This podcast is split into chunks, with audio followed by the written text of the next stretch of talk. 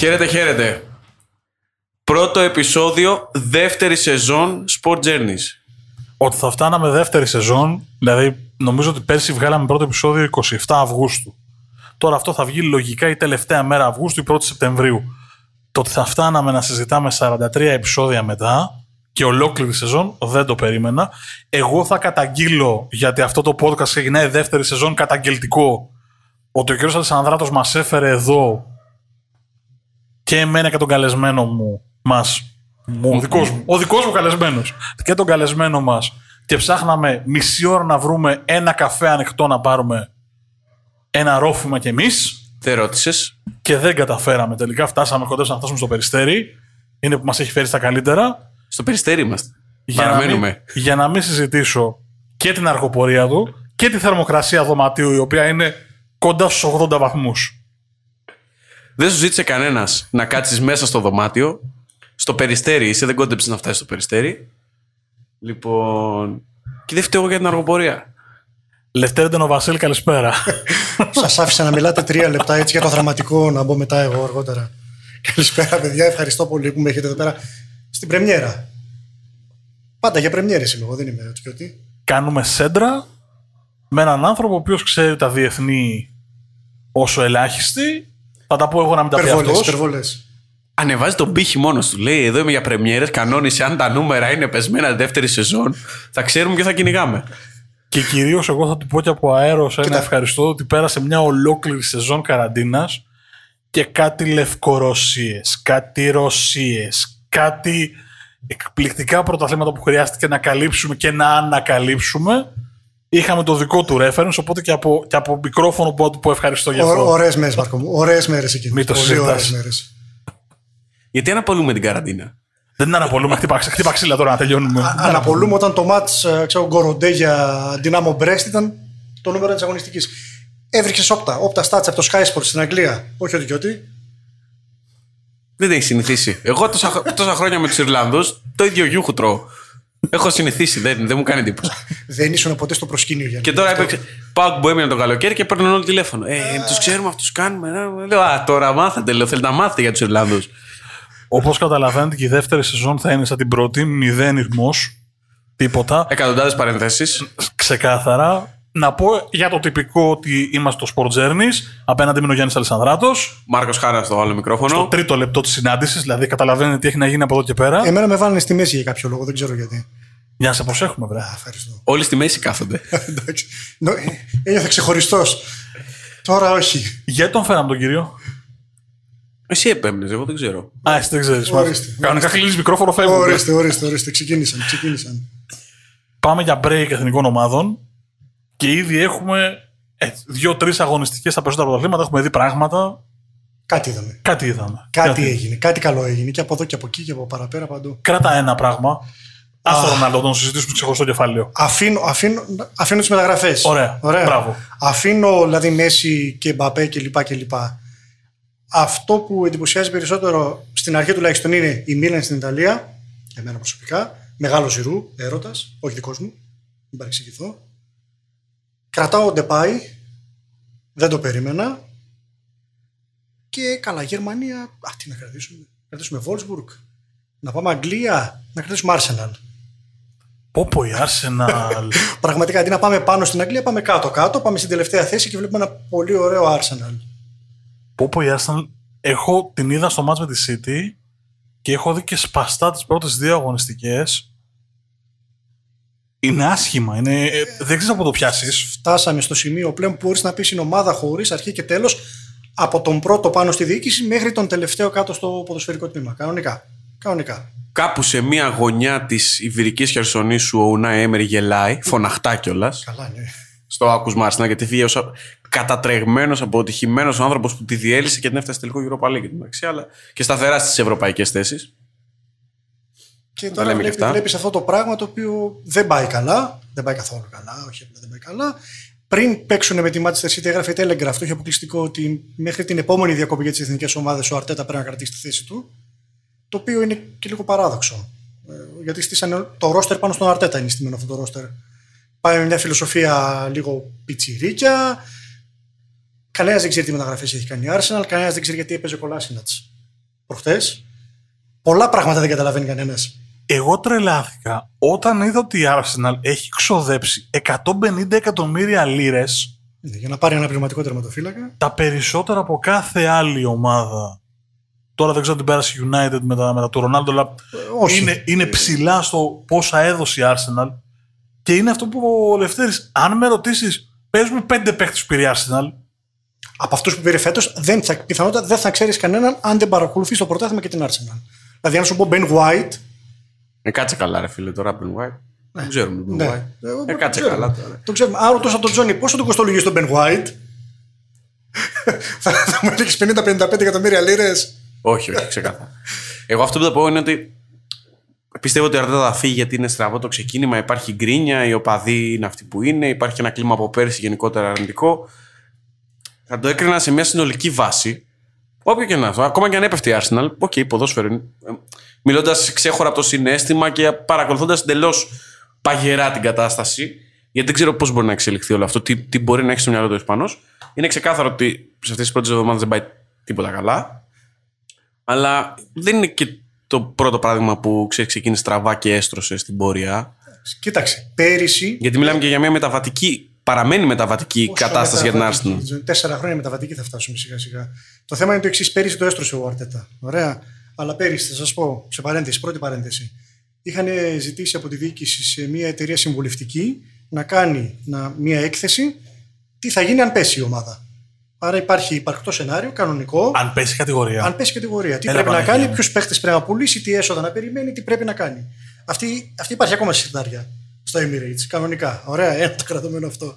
Δεύτερο το κρατούμενο, όταν ακούς τον Αρτέτα, γιατί πέρυσι τον ακούγαμε να, να έλεγε ότι στέλνουμε την μπάλα στην περιοχή, άρα κάνουμε ευκαιρίες, άρα έχουμε πιθανότητες στατιστικά να βάλουμε γκολ κάτι 70-75 από το μυαλό του. Δεν, δεν βρίσκω άλλη άκρη. Τώρα είπε ότι μπήκαμε καλά στο μάτς. Σε ποιο από τα τρία; Ε, με τη Manchester City. Που ήταν Στο 14 2-0 2-0. και στο 30 με 10 παίχτες. Ήταν η δήλωσή του. Και το πιο ανησυχητικό ακόμα είναι ότι μετά το μάτς βγήκε ο Μπαμεγιάν και είπε ότι πρέπει να μαζευτούμε οι παίχτες να συζητήσουμε γιατί εμείς φταίμε.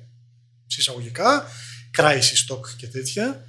Ε, πρώτον, ανησυχητικό το Μπαμεγιάν παίρνει τέτοιες πρωτοβουλίες. Δεν είναι και το νούμερο ένα πρότυπο σοβαρότητας συνολικά. Καλός παίχτης, καλός χαρακτήρας επειδή το ξέρω, αλλά δεν είναι και το πρότυπο σοβαρότητας. Και βγαίνει ο Ορτέτα και λέει ότι ε, για να το πω Μπαμεγιάν αυτό κάτι θα ξέρει, πρέπει να κάτσουν τα παιδιά να συζητήσουν. Ε, από εκεί και πέρα, εγώ τίποτα. Rest my case, δεν μπορώ να πω κάτι. Εγώ αφήνω στην άκρη τα πέντε που έφυγε από τη City, γιατί πες ότι η City. Θα ήταν και είναι- 10, παραλίγο να ήταν Ναι, και 10, είναι ναι. πυραυλοκίνητη, είναι η καλύτερη ομάδα στο νησί κτλ. κτλ που δεν είναι η καλύτερη ομάδα στο νησί.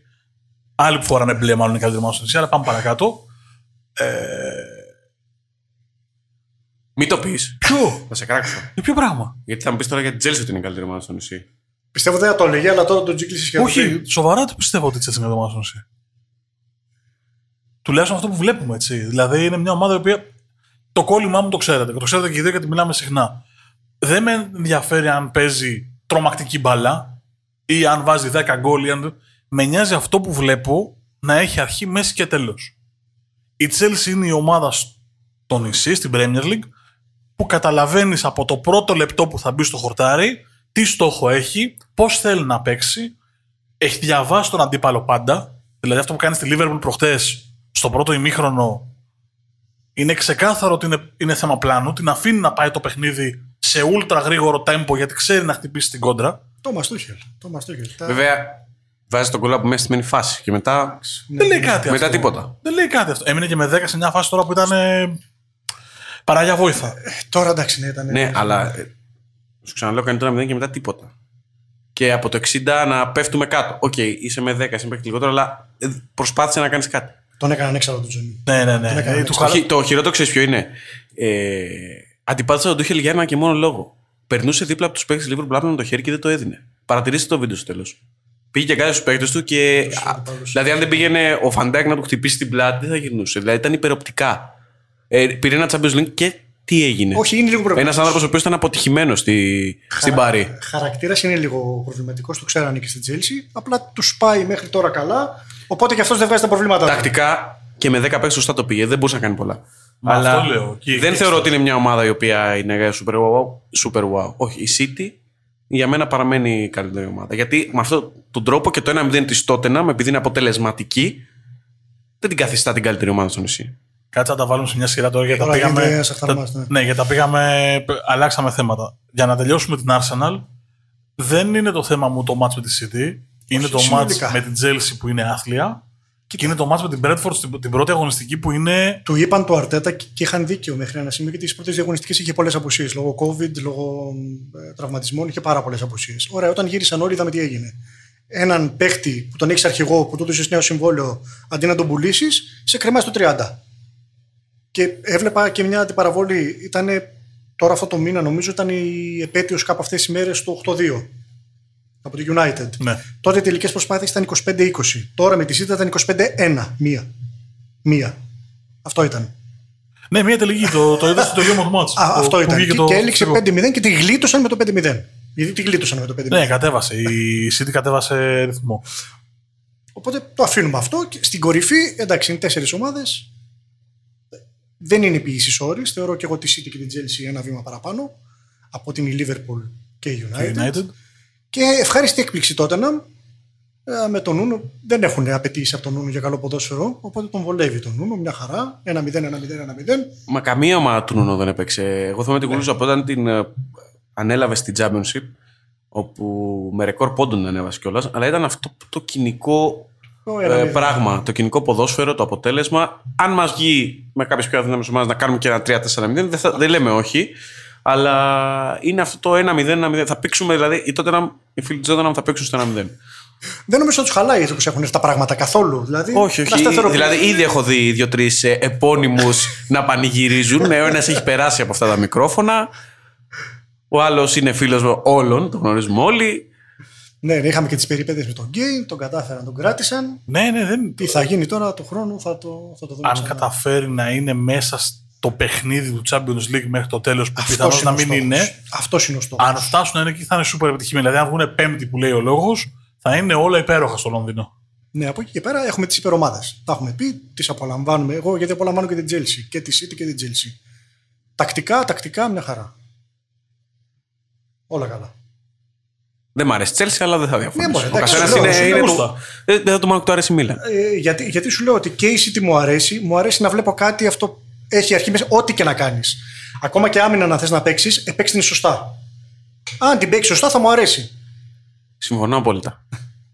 Ωραία. Α, Συμφωνούμε όλοι ότι η Liverpool έχει μεταγραφεί αυτό το γραφικό που μου αρέσει πάρα πολύ. Ναι, ναι. Έχει μια μεταγραφή πολλών εκατομμυρίων που λέγεται Van Dijk. Ναι, συμφωνούμε. Γιατί δεν έπαιξε καθόλου πέρσι. Φέτος επέστρεψε. Και όχι μόνο αυτός, τόσοι έλειψαν πέρυσι, ήταν πολύ Ναι. προβληματική η σεζόν. Ήδη δείχνει πολύ καλύτερη η Liverpool, δηλαδή. Αλλά θα είναι εκεί. Ε, Κάπου μεταξύ 2 και 3. Δεν νομίζω ότι μπορεί να πάρει πρωτάθλημα. Και εγώ δύσκολο το. Είναι ανάλογα με την τροπή που θα πάρει το πρωτάθλημα. Αν πάμε σε, ένα, σε μια κούρσα των 100 πόντων, όπως τα τελευταία δύο χρόνια, νομίζω ότι δεν έχει τύχει. Ε, σε μια πιο control φάση, 70-80 βαθμοί που θα έχουμε απόλυση γιατί έχει δυναμώσει το πρωτάθλημα, νομίζω ότι όλες οι ομάδες που αναφέραμε θα είναι μέσα στο, στο κόλπο. Άλλες περισσότερο, άλλες λιγότερο. Και η United, έτσι, του Cristiano Ronaldo. Την κρατάμε τελευταία. Ναι, την αφήσαμε τελευταία. Δεν θεωρώ ότι ε, στη United ότι η mentality του Ρονάλντο δεν λείπει. Δεν, δεν, δεν ξέρω. Εγώ τον είδα στη Juventus που είναι ένα πολύ πιο δύσκολο κλαμπ. Δεν μου έδωσε κάτι.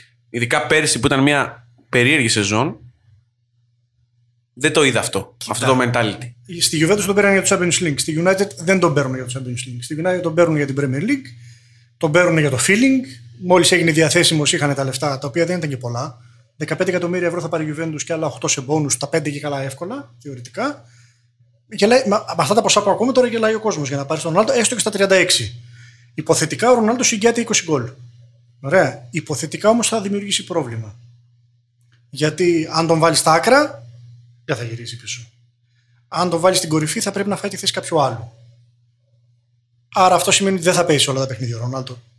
Είναι κάτι λογικό, θα παίξει σε πολλά, αλλά όχι σε όλα. Και θα πρέπει ο Σόλσκερ να βρει μια ισορροπία, να τον ταιριάξει, να πιέζουν άλλοι για αυτόν. Δηλαδή, δεν νομίζω να πιέσει ο Μπομπά για τον, για τον Ρονάλντο. Θα πρέπει να βρεις άλλους. Θα πρέπει να πιέσουν ο Μακτόμινι, ο Φρεντ. Ο Φρεντ δεν το έχουμε και τόσο με την πίεση. Έχουμε καινούρια πράγματα να βρούμε, αλλά σου εγγυάται στην Premier League 20 plus goal. Και έτσι όπως παίζει η United, και τι ώρα παίζει η United, έτσι. Κρατάμε πίσω καλά και μπροστά έχουμε παιχταράδες, ε, κάποιος θα το κάνει μπροστά. Θα το κάνει ο Πογκμπά, θα το κάνει ο Μαρσιάλ, θα το κάνει ο Γκρίνγουτ, θα το κάνει ο Καβάνη. Κάποιος θα το κάνει. Εγώ διαφωνώ με τον Γιάννη στο κομμάτι της μενταλιτέ. Της μενταλιτέ τη χρειάζεται και εγώ το πιστεύω. Δηλαδή δεν την έχει τη μενταλιτέ του Ρονάλντο η United αυτή τη στιγμή. Περισσότερο για μένα πέρα και πάνω από όλα, ακόμα και 20 γκολ να μην βρει, που για μένα θα τα βρει. Ακόμα και 20 γκολ να μην βρει ο Ρονάλντο και μόνο που θα πάρει το Ποκμπά από το χέρι, το Μακτόμινε, τους Φρέντ, όλους όσους ανέφερε ο Λευτέρης. Μαρσιάλ, τον Γκρίνγουτ. Ειδικά κάτι Μαρσιάλ τώρα που είναι ελουροειδή. Δηλαδή για Premier League ειδικά τώρα. Τέλος πάντων. Ε, Δεν θέλω να γίνω πιο γραφικός ακόμα. Θα τους πάρει μαζί του. Θα τους δώσει το παράδειγμα ότι Το χρειάζονται λίγο. στις εγώ είμαι 36, προπονήσεις. είμαι στην κουβέντα για τον καλύτερο όλων των εποχών και είμαι πρώτος στην προπόνηση, φεύγω τελευταίος και σκυλιάζω σε κάθε παιχνίδι για να βγάλω. Κοίτα, όταν είχε αναλάβει ο Σόλσκερ, το πρώτο πράγμα που είχε πει στις πρώτες προπονήσεις είναι ότι ε, κάποιοι πρέπει να αλλάξουν νοοτροπία, πρέπει να καταλάβουν που βρίσκονται, πρέπει να δουλεύουν σκληρά στι προπονήσεις. Με το Φέργκιουσον σκοτωνόμασταν στην προπόνηση. Δεν ήταν ε, ότι έρχεσαι κάθε 8 ώρες, χαχανίζεις και φεύγεις και πας να παίξεις το ματς την Κυριακή που σε κοιτάζει όλος ο κόσμος. Υπήρχε πρόβλημα λοιπόν και αυτό, σε αυτό θα βοηθήσει πάρα πολύ ο Ρονάλντο. Εγώ πάλι θεωρώ ότι ή το έχεις ή δεν το έχεις. Σε τραβάει, πιστεύω ότι αν, αν έχεις Δηλαδή, ο Πογμπά, ο Πογμπά δεν πιστεύω η ψυχοσύνθεση του Πογμπά ότι θα αλλάξει επειδή θα μπει ο Ρονάλντο στο πόδι. Τον θυμάσαι στη Juventus που Μιλάμε είχε του Πύρλο. που ήταν άλλο πράγμα, είχε αρτίστες δηλαδή. είχε πολλά παίκτες- χρόνια πίσω σε ηλικία όχι φτασμένος. Ο Πογμπά θεωρείται φτασμένος. Είναι πρωταθλητής κόσμου, πρωταθλητής Ευρώπης. Έχουν αλλάξει. Ο- Έχουν αλλάξει όλα αυτά. Ο Ποκμπά, ας πούμε, της Εθνικής Γαλλίας είναι άλλο πράγμα. Ναι, καμία σχέση. Άλλο, άλλο πράγμα εντελώς. είναι Είναι θέμα και θέμα ψυχολογίας. Ναι, είναι ο άλλος παίχτη στο, στο, στην ίδια όψη. Δεν έχει καμία επαφή. Γι' αυτό λέω ότι θα τους βοηθήσει, ειδικά το, για- ειδικά το Pogba, γιατί συμφωνώ πολύ σε αυτό που λέτε, ότι δεν είναι της προπόνησης. Είναι και λίγο. Θα το πω Bon Viver. Α το πω Bon Viver να πάμε παρακάτω. Θα τη βοηθήσει τη United. 2-1 κρατά το σκορ εδώ. Θα... Ότι θα την βοηθήσει, θα την βοηθήσει και αγωνιστικά. Αλλά θεωρώ ότι σε θέμα μενταλιτέ δεν είναι δομημένη έτσι η ομάδα, πιστεύω, ούτως ώστε να τη προσδώσει, να κάνει μάλλον αυτή την τεράστια αλλαγή. Την τεράστια διαφορά. Ναι, μπορεί. Δε- Και θα δούμε στο τέλος Αγωνιστική. πόσους plus βαθμούς θα έχει σε σχέση με πέρυσι η United. Δεν νομίζω ότι είναι μόνο το θέμα το πόσους βαθμούς plus θα έχει σχέση με πέρσι. Πρέπει να δούμε ποιους βαθμούς, μάλλον πόσο καιρό θα μείνει κοντά στη διεκδίκηση του πρωταθλήματος η United σε σχέση με πέρσι. Κοίτα, θα σου πω. Ο Σόλσκερ τώρα έκανε 100 ματς, έφτασε στα 100 ματς. Είδα, έβλεπα Sky Sports και είχαν σύγκριση τα 100 πρώτα μάτς του κλοπ με τα 100 πρώτα μάτς του Σόλσκερ. Είναι ίδια. Όταν λέμε ίδια, ίδια, ίδια, ίδια. Σχεδόν ίδιο μέσο αριθμό βαθμών, σχεδόν ίδια γκολ, τα πάντα ίδια, σχεδόν ίδιους βαθμούς. Και ξαφνικά ο Κλοπ στην επόμενη χρονιά του, αφού συμπληρώσει τα 100 μάτς, παίρνει στην Premier League plus 20 βαθμούς και ήταν τότε που έκανε 90-90 κάτι και το έχασε τελευταία στιγμή από τη City. Αυτό θέλει να κάνει η United με τις μεταγραφές που έκανε με Βαράν, με Σάντσο και με Ρονάλντο. Αν δεν το κάνει, ε, είναι αποτυχία. Αν δεν το κάνει, είναι αποτυχία. Βαράν επίσης είναι, είναι βαρόμετρο. Παιδιά, ε, μου θυμίζει τώρα την περίπτωση του Σάντσο. Το είχα ξεχάσει ο Λευτέρης. Σάντσο, Ράσφορντ, Γκριν, Κριστιανό, Μαρσιάλ, Ναι, έχει εμεί προς τα καβάνι. Καβάνι. Είναι 6 για 3 max θέσεις. Έχει πάρα πολλά μάτς, παιδιά. Έχει να παίξει 40 θέμα παιχνίδια Premier, 10 κύπελο Liga, 12 πώς θα Και παίξει. πόσο σύνολο. εμπιστεύεσαι, εντάξει, το Μαρσιάλ δεν το λες και αναντικατάστατο. Αυτό πήγα να πω. Λέμε, Και Ναι, ο Σάντσο απλά είναι πρώτη χρονιά, ξέρεις, θα μπει Στη, σιγά σιγά. στην ε, χημεία της ομάδας, εγώ θα θυμίσω ότι η Λίβερπουλ πήρε το βράδυ με 14 παίχτε. Ναι. Δεν το πήρε με περισσότερους. Δηλαδή δεν είναι πάντα το εύρο του ρόστερ που κάνει διαφορά. Η Ατλέτικο Μαδρίτη το ίδιο. Με περιορισμένο ρόστερ. Με μάλλον περιορισμένο κορμό. Η Ρεάλ πριν δύο, δύο χρόνια πίσω το ίδιο. Μια γερασμένη Ρεάλ. Άλλα πρωταθλήματα, άλλες εποχές. Η φετινή Premier. μάλλον η Premier Ρεάλ- Η Φεστάς Ρε- Ρεάλ 50 μάτς στη σεζόν. 50, 50 πλάς. Κοίτα, από Είναι άλλος αυτούς- ο ρυθμός. Από αυτούς, κορμό θα πρέπει να βγάλεις στους τρεις. Ποιοι είναι τρεις ο κορμός. Ο κορμός δεν είναι ο Μαρσιάλ. Ο Μαρσιάλ είναι για να μπει σε κάποιο μάτσο που έρχεσαι από το Champions League κουρασμένος, να μπει να καθαρίσει το μάτσο με τη Watford. Και αν. Και ας έκανε 80 εκατομμύρια. Εντάξει, τα λεφτά νομίζω πλέον στο σύγχρονο ποδόσφαιρο είναι. Μιλάμε 20 λεπτά για Αγγλία. Πάμε κεντροφόρια που είναι και, πλησιά, είναι και η ειδικότητά του εκεί στα κεντρική Ευρώπη και βόρεια. Βορειοανατολικά. Το έχουμε κλείσει δηλαδή. Αυτούς τους τέσσερις βλέπουμε όλοι. Δεν έχουμε Ε, ναι, να εντάξει, αλλάξουμε δεν κάτι. είναι εκεί. τώρα. Νομίζω, ας πει κάποιος άλλος τρελό θα τον πεις. Και να μην πέσει η Arsenal. Εντάξει, ναι. Θα έχουμε δράματα στο Λονδίνο. Βενγκέρ γύρει να πίσω ή έστω τηλεφώνα. Ο Αλσαντόση θα γελάει. Δεν πειράζει, γιατί τα τελευταία του λέγανε φύγε, κάνε, δεν παίρνουν πρωτάθλημα. Θες να σου πω κάτι; Ιστορικά, αν το δεις από όλες τις ομάδες, είναι μια αναμενόμενη κοιλιά μετά από μια σταθερή παρουσία δεκαετιών. ειδικά με τον ίδιο με ένα, προπονητή. ακριβώς, με τον ίδιο προπονητή. Είναι πολύ δύσκολο μέχρι να έρθει κάποιος, όχι να μπει στα παπούτσια του, να αλλάξει όλο το οικοδόμημα. Δηλαδή, ίσως και αυτό που συμβαίνει τώρα με τον Αρτέτα, είτε υπάρχει είτε όχι αύριο ο Αρτέτα στην Arsenal, αλλά είναι πολύ καλό για το κλαμπ.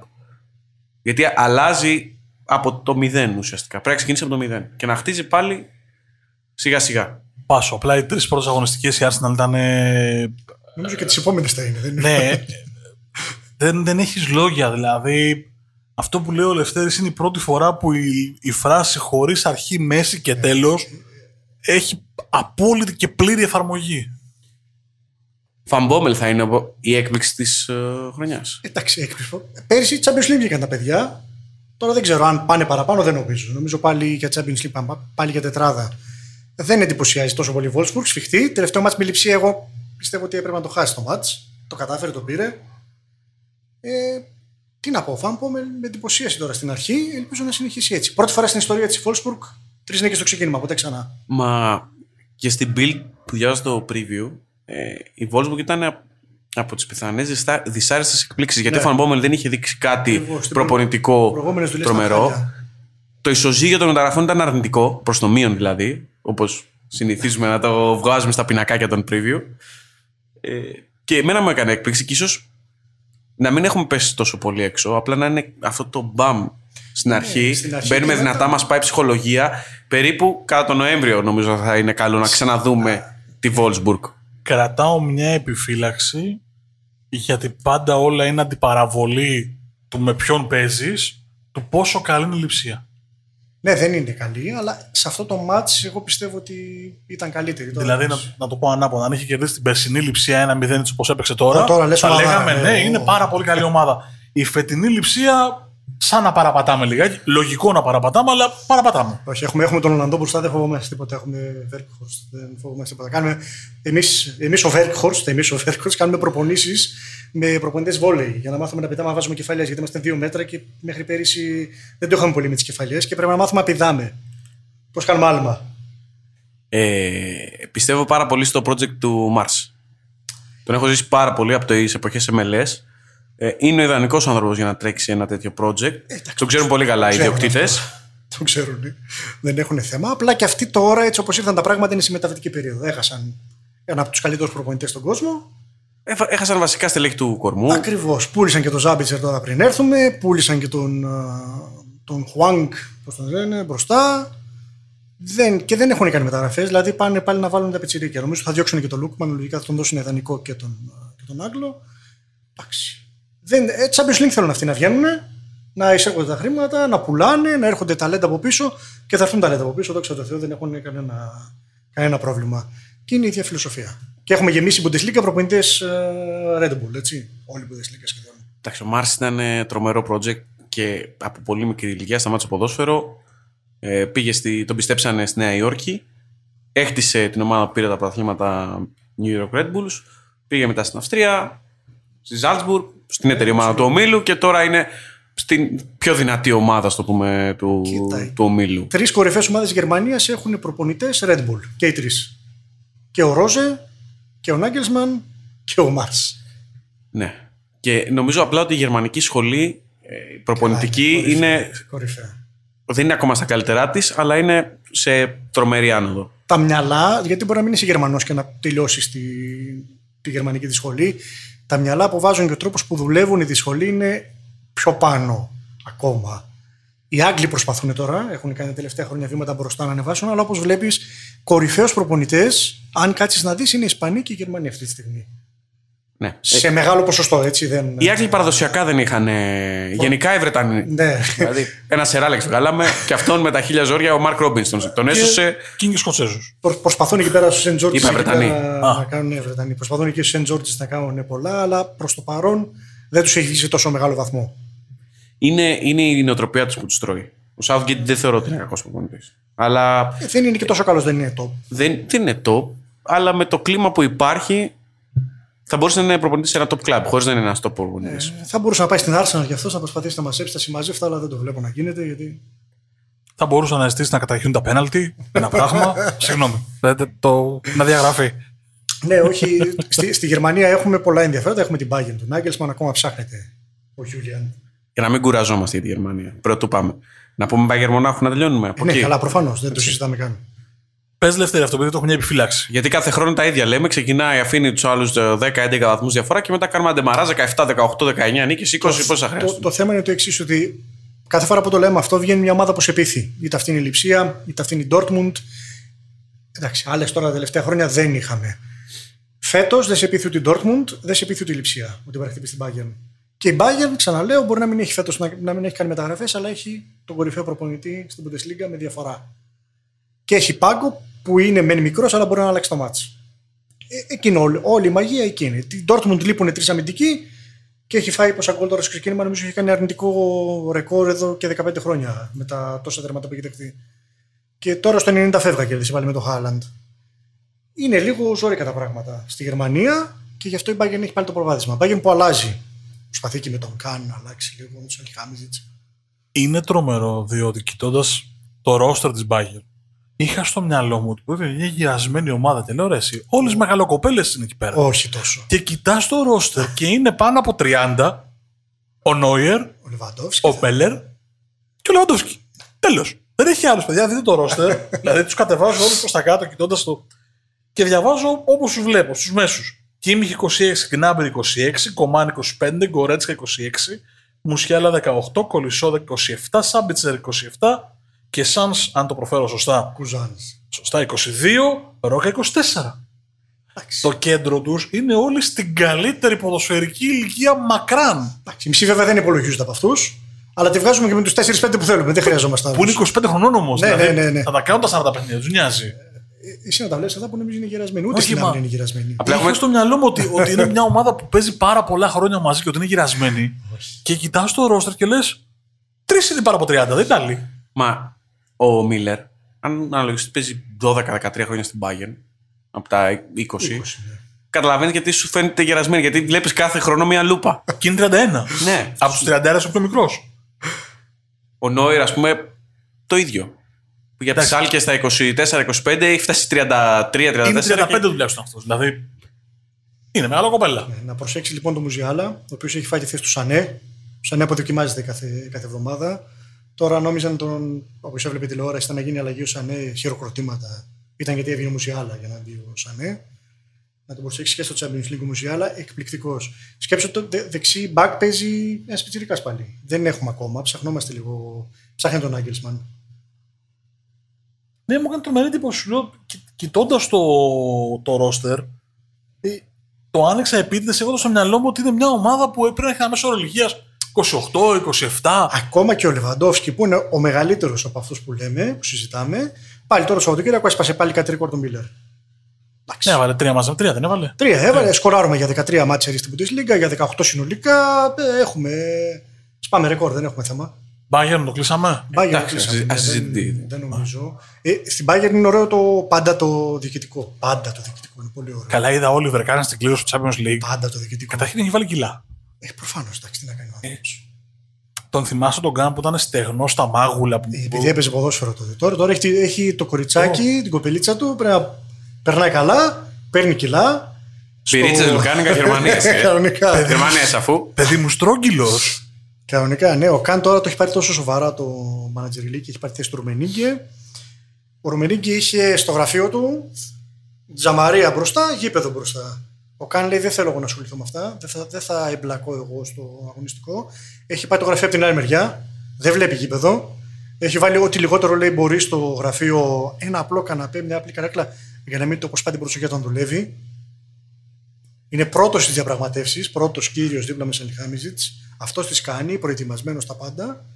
Και προσπαθεί λίγο να αλλάξει και δεν ξέρω πόσο θα αρέσει αυτός ο οπαδό Bayern. Προσπαθεί λίγο να γίνει ακόμα πιο διεθνές το brand της Bayern. Αυτό προσπαθεί ο Καν. Δεν θα αρέσει πώ πάει αυτό. Δεν θα αρέσει καθόλου. θα Αλλά αυτό αρέσει. προσπαθεί να το κάνει λίγο πιο business, πιο professional.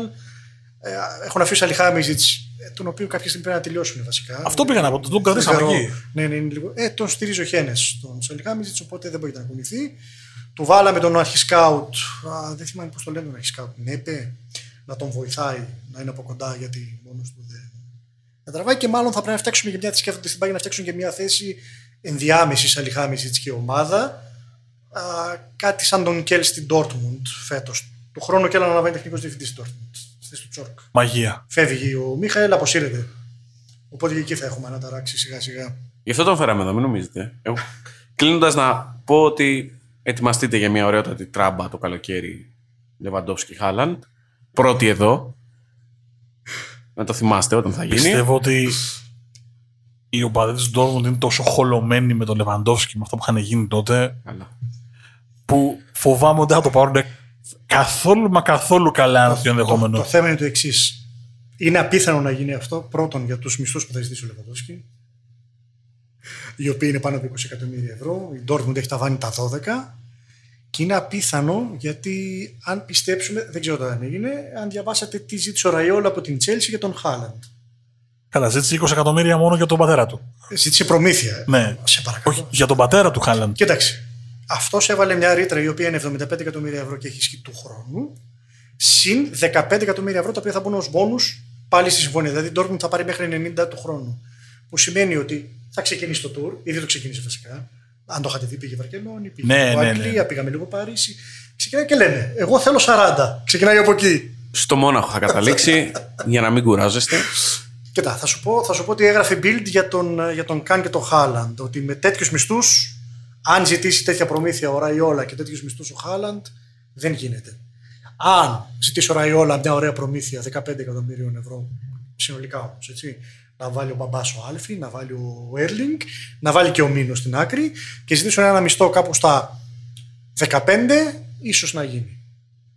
Εγώ το είπα. Θα, θα κάνουμε Του τον απολογισμό το εξηγείς, του καλοκαίρι. βάλει νούμερα, του λες ότι έχουμε αυτό, έχω διαβάσει την build. έχω- Εγώ λέω αυτό. Αυτά περνάω 40 τόσα επεισόδια. Να σου πω κάτι, έχει, έχει, feeling, έχει feeling και το λέει και το δηλώνει. Και δεν τρέπεται και δεν φοβάται. Θα σου φύγει ο Λεβαντόφσκι. Εμένα.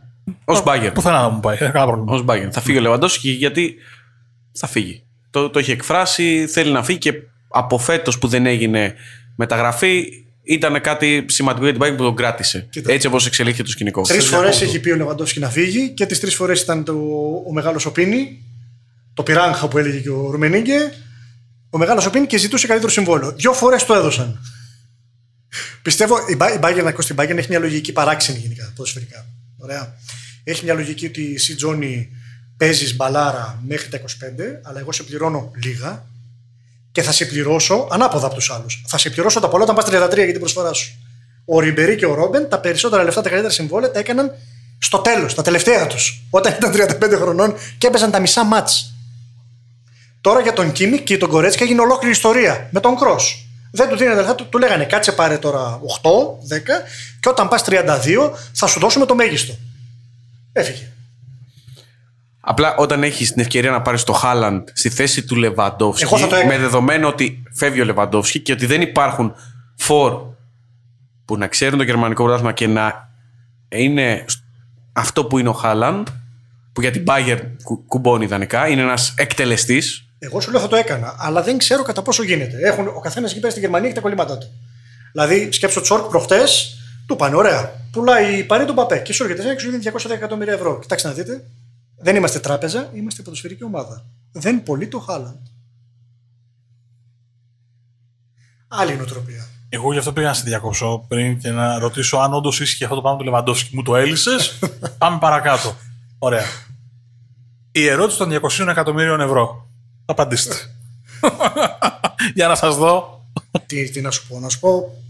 Από ό,τι κατάλαβα με όλα αυτά που διαβάζουμε, γιατί διαβάζουμε και από διάφορες πηγές, δεν, ε- αυτό που σου έλεγα πριν. Βγαίνει η Παρή και λέει: Δεν έχουμε ανάγκη τα χρήματα. Δεν μας ενδιαφέρει. Δεν τον δίνουμε. Δεν μας ενδιαφέρει.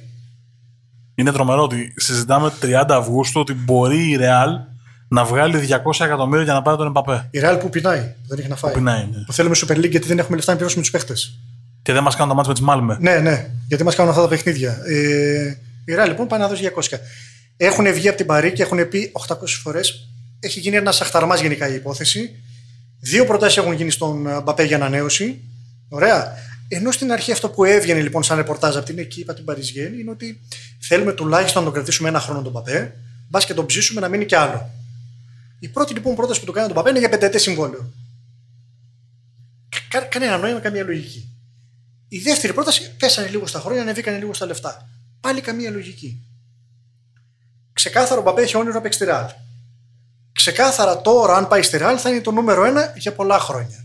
Θα είναι το πρόσωπο της Ρεάλ. Όταν έχεις όνειρο να παίξεις τη Ρεάλ και σου λένε ότι έρχεσαι και είσαι το πρόσωπο της Ρεάλ, όσο χάλια ομάδα και να έχει Ρεάλ, νομίζω πηγαίνεις. Και θα είναι και χάπι νομίζω η Παρή με τα 200. Μεταξύ μας. Η Παρή, η- αυτό που λέει ο Λευτέρης, η Παρή βγαίνει από το ρεπορτάζ της ότι δεν πουλάμε μάνα μου. Δεν τον Θέλουμε- δίνουμε. Θέλουμε το, το, το πλάνο. Όταν είναι- έχει ένα δυσαρεστημένο, παί- δυσαρεστημένο παίκτη όμως, τον οποίο ενδεχομένως το χάσεις του χρόνου Και ελεύθερο. ενδεχομένως όλα δείχνουν ότι θα τον χάσεις του χρόνου ελεύθερο. Είσαι happy αν πάρεις 200 και αποβάλεις τον οργανισμό σου Κοίταξε, το, θα σου το πω. πρόβλημα που μπορεί να σου δημιουργήσει ο Εμπαπέ με όποιο και αν είναι αυτό. Το, το θέμα είναι ότι αυτοί πιστεύουν. ε, Γιατί βγήκε ο Λεωνάρντο και είπε ότι εμεί όλο τον προγραμματισμό που κάναμε και τον Μέση τον πήραμε για τον Εμπαπέ. Για να είναι ευτυχισμένος ο Εμπαπέ εδώ και να περνάει καλά. Όλος ο προγραμματισμός έγινε με βάση αυτόν. Του λένε θέση το νούμερο ένα. Αυτός προφανώς δεν πιστεύει ότι θα είναι το νούμερο ένα με τον Neymar και τον, α, και τον Μέση. Και παλιότερα είχε και προβλήματα. Όταν, όταν γινόταν αλλαγή, ε, παραπονιόταν γιατί δεν γίνεται αλλαγή ο Ντι Μαρία και ο Νεϊμάρ και γίνομαι αλλαγή εγώ. Θέλει να είναι το νούμερο ένα. Προφανώς τώρα το κατάλαβαν την Παρή, θα τον κάνουν νούμερο ένα. Φάνηκε και από το μάτς με, την, με τη Ρέμ. Παρ' όλα αυτά ξεκίνησε. Και πιστεύουν ότι αν τον κρατήσουν, αυτό που έλεγα στον Μάρκο, θα έρθει ο Μέση και ο Νεϊμάρ, θα τον πιάσει από το ένα αυτή ο άλλος. Ο ένας από το ένα αυτή ο άλλος. Μπλα μπλα μπλα μπλα μπλα μπλα. μπλα. Μπας και τον πείσουν μέσα στη χρονιά ότι ξέρεις τι, εδώ έχουμε υπερομάδα, εδώ μένεις, σου αναλύουμε τα πλάνα και για τις μεταγραφές στην άμυνα που δεν έχουμε, καλή και για παντού, τι θα σου δώσουμε για να πάρουμε τα πάντα. Μείνε. Και η πρόταση της Παρή για χρήματα, παιδιά, είναι στα 30 εκατομμύρια ευρώ το χρόνο. Δεν είναι. Πόσο έχει χαλάσει το ποδοσφαιράκι μας, ρε γάμο του; Πόσο έχει χαλάσει; Δηλαδή, οι τρεις της Παρή μπροστά θα παίρνουν μαζί γύρω στα 100 εκατομμύρια ευρώ καθαρά. Πέρα από το μισολογικό. Δηλαδή τώρα παρακαλάς ένα παίκτη με κάθε τρόπο.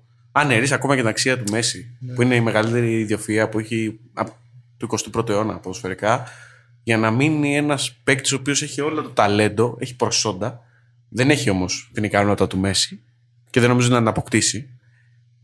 Γιατί είναι κάτι άλλο και βλέπεις τι γίνεται. Με, εμένα με ξενίζει όλο αυτό. Είναι το Γιατί Παριζιάννη. το βλέπω αλλιώς, είμαι ρομαντικός, δεν ξέρω, Είσαι είμαι, ρομαντικός, αλλά το βλέπω αλλιώς. Και αυτοί θέλουν να είναι ρομαντικοί με τον τρόπο τους. Έχεις έναν Γάλλο, είσαι γαλλική ομάδα, έχεις τρεις ηγέτες. Ο ένας Βραζιλιάνος, ο άλλος Αργεντίνος, ο άλλος Γάλλος.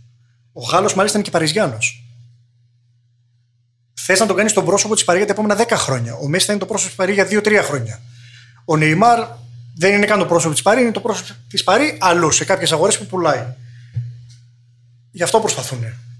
Αλλά δεν το βλέπω ούτε εγώ. Εγώ πιστεύω ότι θα φύγει. Πόσο μας έχει λείψει το ποδοσφαιράκι του; με παουλέτα στην κορυφή να κάνει και τα περίεργα. Πραγματικά δεν με, δεν με χαλάει. Τι θέλω να πω; Ξέροντας σε ποιο σύστημα ζω, αντιλαμβάνομαι τις υπεραξίες που πληρώνουν οι ομάδες γιατί έχουν τα χρήματα, γιατί έχουν τα διαφημιστικά, για, χι, για χίλιους δύο λόγους. Εγώ αυτό που δεν μπορώ να καταλάβω στη συγκεκριμένη περίπτωση είναι το πώς θα τον κάνουν το πρόσωπο της Παρή όταν στο ίδιο ρόστερ υπάρχει ο Μέση. Σου λέω πρόσωπο της Παρή δεκαετία. Ο Μέση θα είναι το πρόσωπο της Παρή για τα επόμενα 2-3 χρόνια. Μετά πρέπει κάποιος να αναλάβει. Πώς θα τον ψήσεις, ότι Α, να μα, μείνεις εκείνη το δύσκολο. τρία χρόνια στη σκιά του Μέση; Εκείνη το δύσκολο. Είναι οι άλλοι του λένε έρχεσαι και είσαι το νούμερο ένα σε μία από τις μεγαλύτερες ομάδες. Όσο και να θέλουμε να πούμε ότι η Παρή είναι από τις μεγαλύτερες ομάδες, δεν είναι ιστορικά. Ενώ οι άλλοι είναι η Ρεάλ. Και μεταξύ μας, έτσι όπως είναι η Real αυτή τη στιγμή και με το Μέση να φεύγει από την Παρσελώνα, η μεταγραφή του Εμπαπέ άμεσα κάνει τη Real φαβορή για τη La Liga.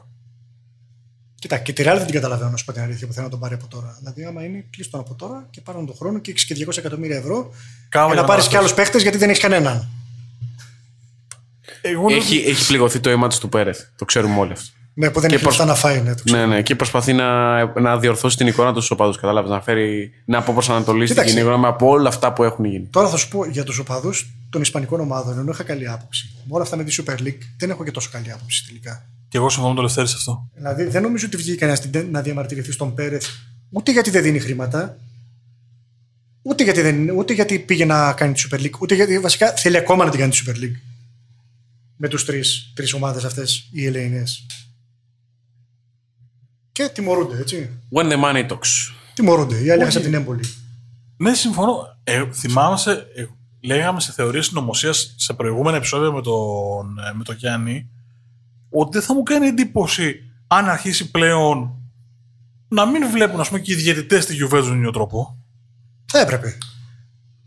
Από τη στιγμή που Θα οδηγηθούμε σε ξεκίνησε η ένα, λογοκρασία. θα, θα, θα οδηγηθούμε όμως σε ένα αποτέλεσμα το οποίο θα είναι και αυτό σκάνδαλο όπως η European Super League και θα τους δικαιώσεις στο τέλος. Δηλαδή θα βγουν και από πάνω. Όχι, Θα ήταν, τους κρατάς εκεί όπως είναι. είναι αυτό που συζητάγαμε στις θεωρίες συνωμοσία. Δεν εννοώ ότι θα συμβεί κάτι προς Θεού. Ναι. Όχι, σου, σου Αλλά εξηγώ το- ότι αν επαληθευτεί ένα τέτοιο σενάριο, επιβεβαιωθεί, ποιος θα είναι από πάνω; Υπάρχει ανελαίτη, αναλύτη κόντρα, ας πούμε, δυτική σε θέματα διοικητικά, παύλα παραγωγικά με ελέγχους κτλ. που πρέπει να γίνονται σε όλες τις ομάδες, αλλά δεν γίνονται για άλλους λόγους πολιτικής. Μετά τους ζώσει όλο το δίκαιο του κόσμου.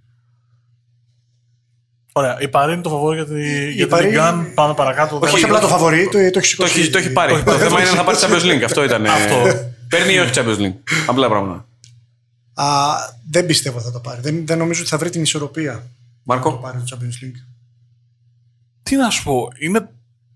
Από τη μία λες ότι ενισχύθηκε σε κομμάτια του παιχνιδιού της που είχε πολύ καθαρό πρόβλημα. Δηλαδή, δημιουργία από ακραίους μπακ ήταν ξεκάθαρο ότι είχε σοβαρότατο πρόβλημα πέρσι.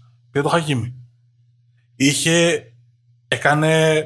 Από τη σελήνη έβλεπες το πρόβλημα στο 6. Στο 6-8 τέλος πάντων, σε αυτές τις δύο θέσεις. Πήρε το, το Βαϊνάλντουμ τι θέλω να πω, ότι πέρα από το Μέση,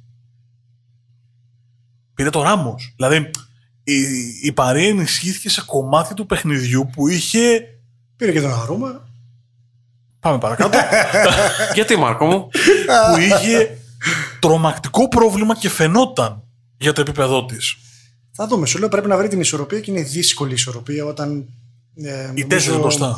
Θέλουν μια μπάλα μόνοι τους. Συμφωνώ. Νομίζω είναι δύσκολο. Θα είναι δύσκολο.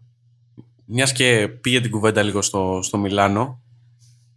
Ποιος τη Αλχάνογλου, Μωρέ; Εντυπωσιακός. Ποιος τη Αλχάνογλου. Εντυπωσιακός. Γάλλος εραστής. Χειροκρότησε και ο Σλάταν. Χειροκρότησε και ο Σλάταν. Παχταρά. Ποιος τη Αλχάνογλου, ρε Μάρκο; να σου πω κάτι. Σοβαρά, εγώ με το Τζαλχάνογλου είμαι. Προς τι θα πεις. Όχι, όχι. Είμαι... Υπάρχουν ντοκουμέντα. Όχι, όχι. Είμαι εμπαθής μαζί του σε σημείο βρασμού. Δηλαδή, ένας παίκτης ο οποίος πήρε τα μεγαλύτερα συμβόλαια στη Μίλαν την τελευταία πενταετία. Με διορθώνεις όπου είμαι λάθος. Ε, Δεν, δεν νομίζω να έχει μεγαλύτερο συμβόλαιο από τον Ζλάταν. Ήταν τα μεγαλύτερα συμβόλαια της Μίλαν την τελευταία πενταετία. Ξαναλέω με διορθώνεις όπου είμαι Εντάξει, λάθο. ο τον Αρώμα είχε μεγαλύτερο. Εντάξει, υπήρχαν κάποιοι που είχαν μεγαλύτερο. Λοιπόν, και η προσφορά του στις στιγμές που η μπάλα έκαιγε ήταν από λίγο έως μηδέν.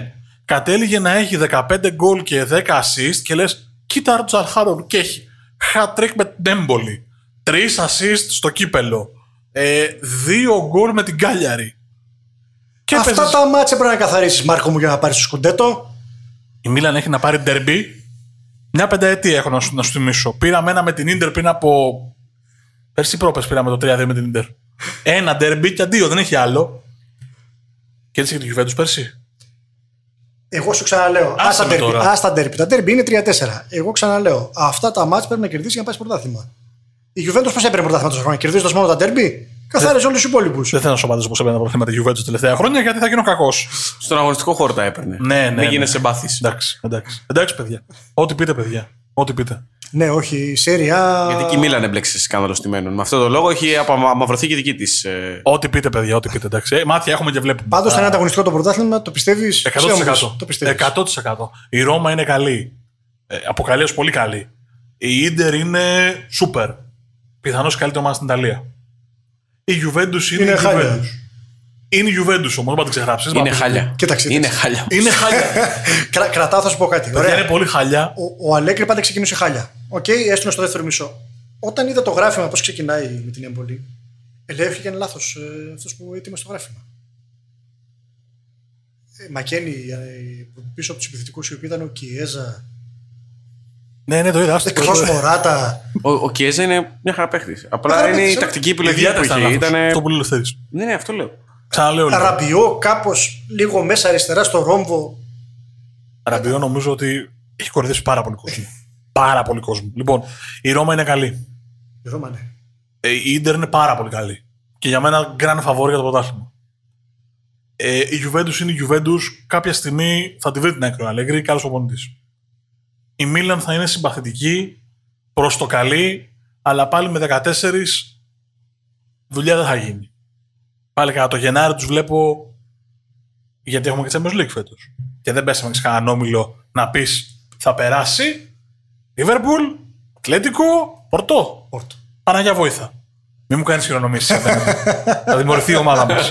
λοιπόν, η Νάπολη θα είναι συμπαθητική. Είχαμε, όχι, είχαμε στη- στην Ιταλία δεν έχω. Όχι, η Νάπολη, η Νάπολη θεωρώ ότι δεν, δεν είναι η ομάδα των περασμένων ετών. Δεν θα είναι στην εξουσία. Εγώ πολύ φοβάμαι θα Η είναι εκτός της Αταλάντα- Champions League η Νάπολη. Η Αταλάντα είναι καλή ομάδα. Η Αταλάντα είναι μια σταθερή δύναμη. Η Λάτσιο είναι μια καλή ομάδα. Είναι μεταβατική μεταβατικό, περίοδο. ναι, πολύ μεταβατικό. Είναι όμως 7-8 ομάδες, οκ, που έχει και τρία ερωτηματικά, η Νάπολη, η Λάτσιο όπως τις είπαμε, που δεν λες ότι πάω να παίξω Σαν Πάολο και περνάω. Δεν πάω να παίξω Ολύμπικο με τη Λάτσιο και βόλτα στο παρκό. Όχι, απλά σου Μόνο λέω η Ίντερ ότι- μπορεί να το πει αυτό. Από όλες τις ομάδες που συζητήσαμε, μόνο η Ίντερ μπορεί να πει ότι πάω στο Ολύμπικο να παίξω και είμαι φαβορή με πάνω από 55-60% πιθανότητα να κερδίσω. Κοίτα, στο τέλος, έτσι όπως τους βλέπω στις πρώτες αγωνιστικές, θα το πάρει Μουρίνο στο τέλος. Αν το κάνει αυτό.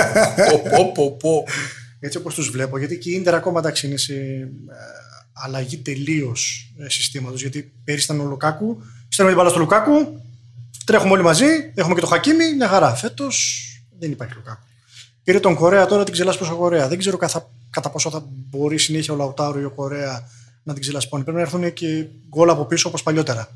Αν δεν έρθουν γκολ από τη μεσαία γραμμή θα έχουμε θέμα. Παιδιά έχει και Ντάμφρι. Έχει, έχει. Έχει όχι, καλή έχει. ομάδα. Δεν έχει κακή ομάδα. Δεν είναι κακή ομάδα, είναι καλύτερη στην Ιταλία. Δηλαδή- δεν είναι. Και Τζέκο μπροστά. Δεν... Ο Τζέκος σαν, από ε, πίσω έρχεται. σαν ο Βασιλίσης. ρόστερ, σαν ρόστερ είναι η καλύτερη. Τίποτα. Μόλις η Μίλαν έγινε φαβόρη για πρωτάθλημα. Τι έγινε, τι είναι, πιο Τίποτα. πέρυσι. Βλέπω, μου ήρθε η ειδοποίηση στο κινητό ότι κλείσαμε τη Εμουέ Μπακαγιόκο η Ναι, επιστροφή. ναι, εντάξει, είδα κάτι Τίποτα. φωτογραφίες με Γίναμε τη φανέλα. φαβόρη. Ξαφνικά φαβόρη για πρωτάθλημα. Φωτογραφίες Παναγιά με τη μου. φανέλα. Τι άλλο θα ζήσουμε. Ισπανία θέλω σε Βίλη, αλλά θα το πάρει μάλλον η Ατλητικό. Εκτός αν πάει ο Μπαπέ στη Ρεάλ που αλλάζει λίγο η ισορροπία. Η Ατλέτικο την είδαμε τη Villarreal. Και πίσω. Είναι τα προβλήματα που έχει η Ατλέτικο επισημεώνει. Δηλαδή, μπορεί να πήρε το πρωτάθλημα πέρσι, αλλά ποτέ όσο είναι ο Τσόλο εκεί δεν έχει κάνει δύο συνεχόμενες σεζόν να είναι συνεπής σε απόδοση. Δηλαδή, να πρέπει να κάνει, ας πούμε, 30 νίκες, να, να κάνει 30 νίκες. Δεν το έχουμε δει ποτέ αυτό. Εάν δεις τον γκολ που τρώει. Το δεύτερο. Γελάει ο Λευτέρης γιατί κατάλαβε τι θα πω. Εάν δεις τον γκολ που τρώει στο 1-2, Κομικό. Έχει ανέβει να πρεσάρει ψηλά. Τον βλέπεις στο σημείο που τους κάνει νόημα ανεβείτε να πρεσάρουμε, να πρεσάρουμε, να πρεσάρουμε. Έχει τρεις παίχτες στο όριο της μεγάλης περιοχής του αντιπάλου. Και η Villarreal ορίεται ο Έμερ μεταξύ, γιατί έχει καταλάβει ότι το βλέπει ότι έχει κενό πίσω. Ορίεται, τον κάνει πλάνο. Τον Έμερ που ορίεται. Και μία φάση μετά, η Villarreal απλά αλλάζει τρεις πάσες στο build-up. Μία μεγάλη πάσα. Δεν θυμάμαι ποιος την έβγαλε τώρα. Θα σας, ε, Απ' την άμυνα έφυγε όμως, δηλαδή από θέση δεξιού μπακ φαντάσου. Κουτουλήσαν ο Σάβιτς μου. 2-1. Θα δούμε φέτος θα το σημειώνει πάλι όπως και πέρυσι διάφορα τρίξ τώρα. Πώς τα λες, δεν ξέρω. Δηλαδή την προηγούμενη αγωνιστική έπαιζε δεκάδα με 8 μέσους. Απλά έπαιζε ο Καράσκο μπροστά, έπαιζε ο Κοντογκμπιά στο, στα στόπερ. Θα δούμε λίγα, λίγα πράγματα ωραία το σημειώνει και φέτος. Χωριστάει τι Μιχαλού αυτού του ανθρώπου, αλλά έχει το ακαταλόγιστο. έχει το ακαταλόγιστο. Έχει, πήρε, τους έχει πάρει πρωτάθλημα, πρωταθλήματα. Μα είναι εντυπωσιακό σου λέω αυτό που κάνει. Πήγε, κέρδισε πάλι την προηγούμενη αγωνιστική, παίζοντας με 8. Δεν έχω ξαναδεί δεκάδα με 8 μέσους. Αν μπορούσε να βάλει μέσο και τερματοφύλακα, θα έβαζε μέσο και τερματοφύλακα. Απίθανο. Εγώ λέω ότι έχοντας δει πο- λιγότερη La Liga από τα υπόλοιπα, για να είμαι πολύ ειλικρινής, εγώ λέω ότι μια χρυσή ευκαιρία του Κούμαν να βγει και να πει έφυγε ο Μέση και εγώ πήρα πρωτάθλημα. Γιατί όλοι οι υπόλοιποι έχουν από λιγότερο σοβαρά ως περισσότερο σοβαρά προβλήματα. Ξαναλέω στη λογική ότι δεν υπάρχει εμπαπέ έτσι, στο, στο πλάνο. Το θεωρώ πολύ πιο ανοιχτό και ρευστό σε σχέση με την Ιταλία. Ναι. Εξηγούμε. Ισχύει. Real Barcelona είναι οι ομάδες που είναι βρίσκονται σε μια εντελώς μεταβατική, πτωτική περίοδο. Η Ατλέτικο νομίζω ότι έφτασε στην κορυφώση της πέρσι, δεν ξέρω αν θα διατηρηθεί, αλλά είναι η πρωταθλήτρια. Είναι σε καλύτερη εκκίνηση σε σχέση με τις άλλες δύο μεγάλες και έχουμε Villarreal, έχουμε τη Σεβίλη. Εγώ πιστεύω πάρα πολύ το project του Λοπετέ. Είναι μια υπερπλήρης ομάδα με παίκτες, με καλούς παίκτες. Μπορεί να μην έχει το top star, αλλά έχει πολύ καλούς παίκτες και είναι ομάδα συνόλου. Και πάντα στην Ισπανία υπάρχουν ε, οι παραδοσιακές έδρες που θα δυσκολέψουν τους πάντες. Ή το Vigo ε, στη Θέλτα. Υπάρχει πάντα μια ομάδα που κάνει έκπληξη. Πέρσι ήταν η Γρανα... Πρόπερσι μάλλον ήταν η Γρανάδα, πέρσι Χετάφε. Πάντα υπάρχει μια πολύ ρευστή κατάσταση και με, ξαναλέω με τις αποστάσεις από των τριών top να έχουν μικρή επικίνδυνα με τους από κάτω. Δεν συμφωνώ καθόλου. Ε, συμφωνώ απολύτως. Απλά λέω ότι ακριβώς επειδή δεν υπάρχει η Real που είναι super και πρέπει να τους κυνηγήσουμε. Δεν υπάρχει Ατλέτικο που είναι το περσινό πράγμα που δεν έχανε πουθενά και είχε και τη ρέντα της. Μέχρι ένα σημείο δεν έχανε πουθενά. Ναι. Και πέρσι δεν έκανε την κοιλιά της Ατλέτικο κάποια στιγμή. Ε, είναι μια ευκαιρία για την Παρσελόνα η οποία πρέπει να ζήσει χωρίς Μέση που το έχουμε ξανασυζητήσει. Αγωνιστικά μπορεί να μην της κάνει τόσο κακό όσο νομίζουμε. Το θέμα είναι ότι πάλι η Παρσελόνα δεν έχει λύσεις από τον πάγκο. Ναι, συμφωνώ. Δεν έχει μεταγραφική πολιτική μηδενική μεταγραφική πολιτική. Τρομερό δεν είναι αυτό το πράγμα. Δηλαδή τώρα, όταν διαβάζεις πάλι τώρα, πριν έρθουμε, διάβαζα πάλι πάει για τον Μπεγερήν για να πουλήσει τον Έμερσον να βάλει κάποια χρήματα στο ταμείο και να πάει να πάρει. Ποιον Μπεγερήν. Δεν είναι τρομερό θα ότι. Θα πέσει φωτιά να τους κάψει, Μάρκο μου. Δεν είναι τρομερό ότι η Real και η Barcelona είναι δύο παγκόσμια κλαμπ και η μεταγραφική τους πολιτική είναι. Ό,τι να είναι. Κοίτα, τη Real ήταν καλύτερη, να μην την αδικούμε. Απλά δεν ξέρω πολλά για το γήπεδο για να κάνει την ανακαίνιση, το οποίο το θεωρώ αποδεκτό. Ωραία. Και τώρα βλέπεις, ας πούμε, ότι ο Βινίσιους αρχίζει και ανεβαίνει. Εντάξει, όταν κάνεις μια επένδυση σε ένα πιτσυρικά, δεν σημαίνει ότι θα μπει μέσα στην πρώτη του χρονιά. Φέτος και με την πέντηση που τον ήταν πάρα πολύ καλός, αρχίζει και ανεβαίνει. Δηλαδή θα την κάνει την αποσβήση του.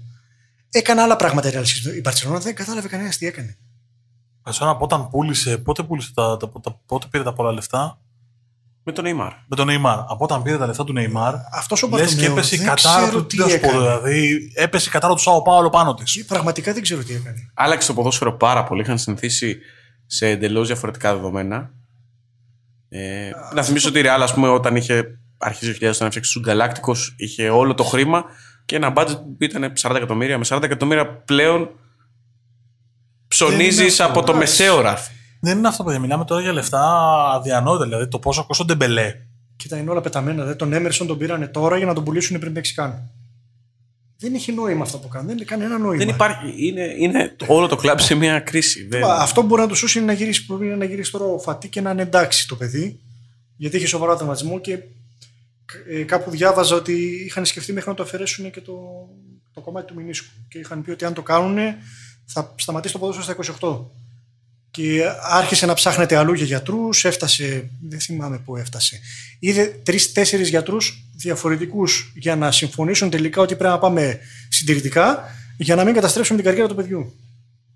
Και ετοιμάζεται να γυρίσει τώρα. Τον πιστεύω πολύ ότι τουλάχιστον σχέση με τον Braithwaite μια χαρά τα πάει και αυτός. Ε, νομίζω είναι upgrade σημαντικό. Ο Γκρισμάν είναι, παιδιά. Ε, ούτε σουτ δεν έκανε με τη Χετάφε.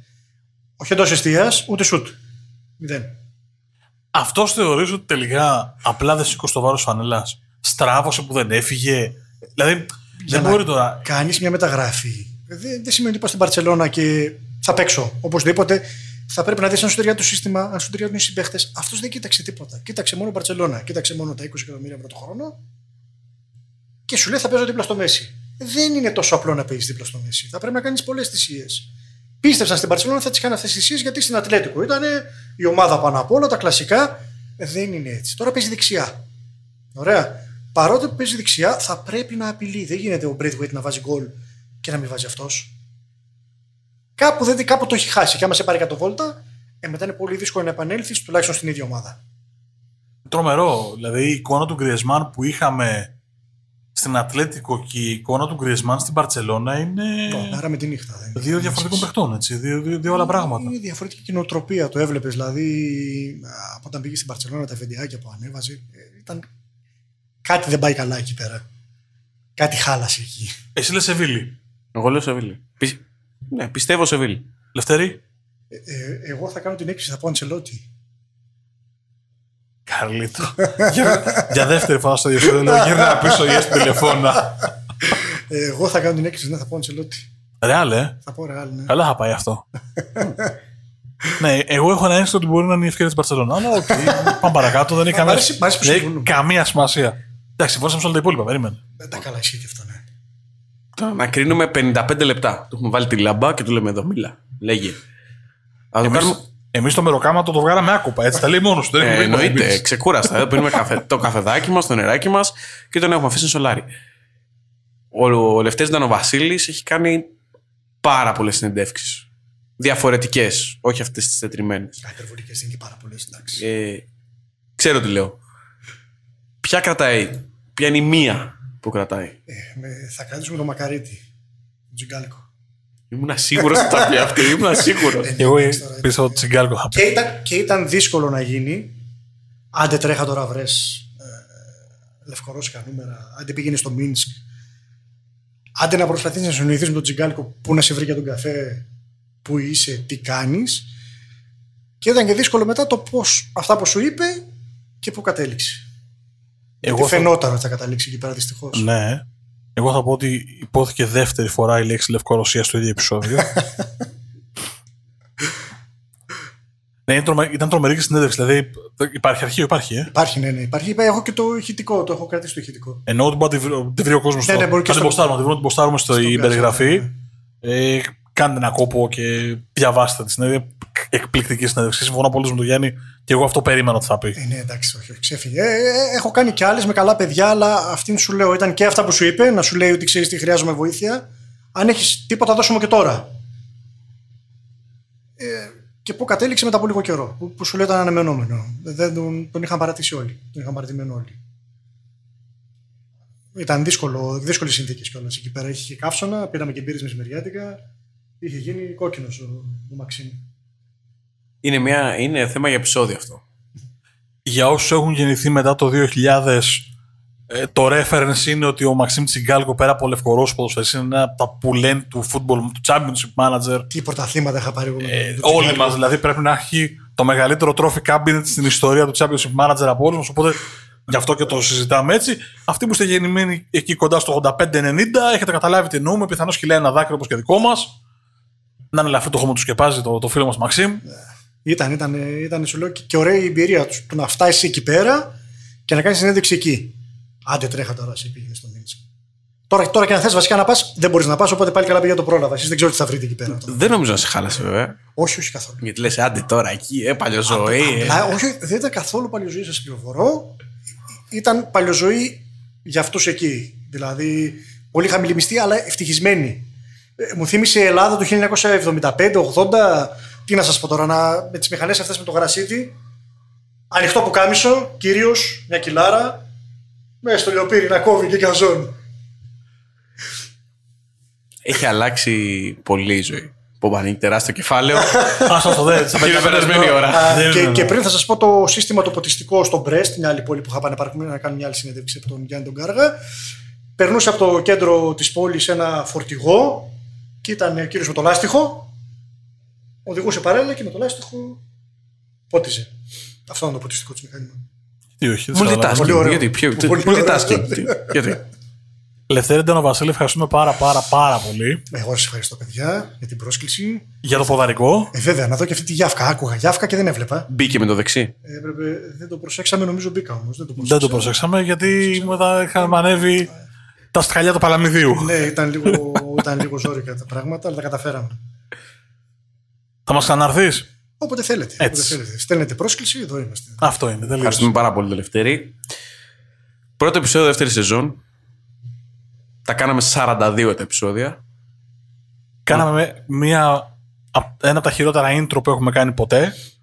Με μηδενικό ηρμό, με μηδενική τακτική, τίποτα. Μπήκαμε απλώ στο χορτάρι να- και αφήσαμε την μπάλα να κυλάει. Έτσι κάνουν οι μεγάλοι παίχτες, Μάρκο. Έτσι κάνουν οι μεγάλοι Ε, παίχτες. Οπότε ας παλέψουμε να κάνουμε μια κανονική αποφώνηση. Αυτό το επεισόδιο, όπως και τα υπόλοιπα του πρώτου κύκλου, θα τα βρείτε στο www.sportspavlagernis.gr Μας ακούτε στο Podbean, στο Apple Podcasts, στα Google Casts, Γενικώ οποιαδήποτε στο Spotify, σε οποιαδήποτε πλατφόρμα αναπαραγωγής ήχου μπορείτε να σκεφτείτε, στο YouTube φυσικά. Στα social media αλλά και στο info.sportjourneys.gr μας στέλνετε ό,τι θέλετε, διαβάζουμε και απαντάμε σε όλα. Ήταν απέναντί μου για το 42ο επεισόδιο ο κύριος Γιάννης Αλσανδράτος. 41 έχουμε κάνει μαζί, γιατί άμα δεν χαλάσουμε μια αποφώνηση δεν γίνεται. Ανάμεσά μας ο Λευτέρης Δανοβασίλης. Καλή- Καλή συνέχεια, παιδιά. Καλή επιτυχία. Και απολαύστε μπάλα. Όχι τώρα στις εθνικές. Δεν μας αρέσει αυτή η περίοδος. Μετά.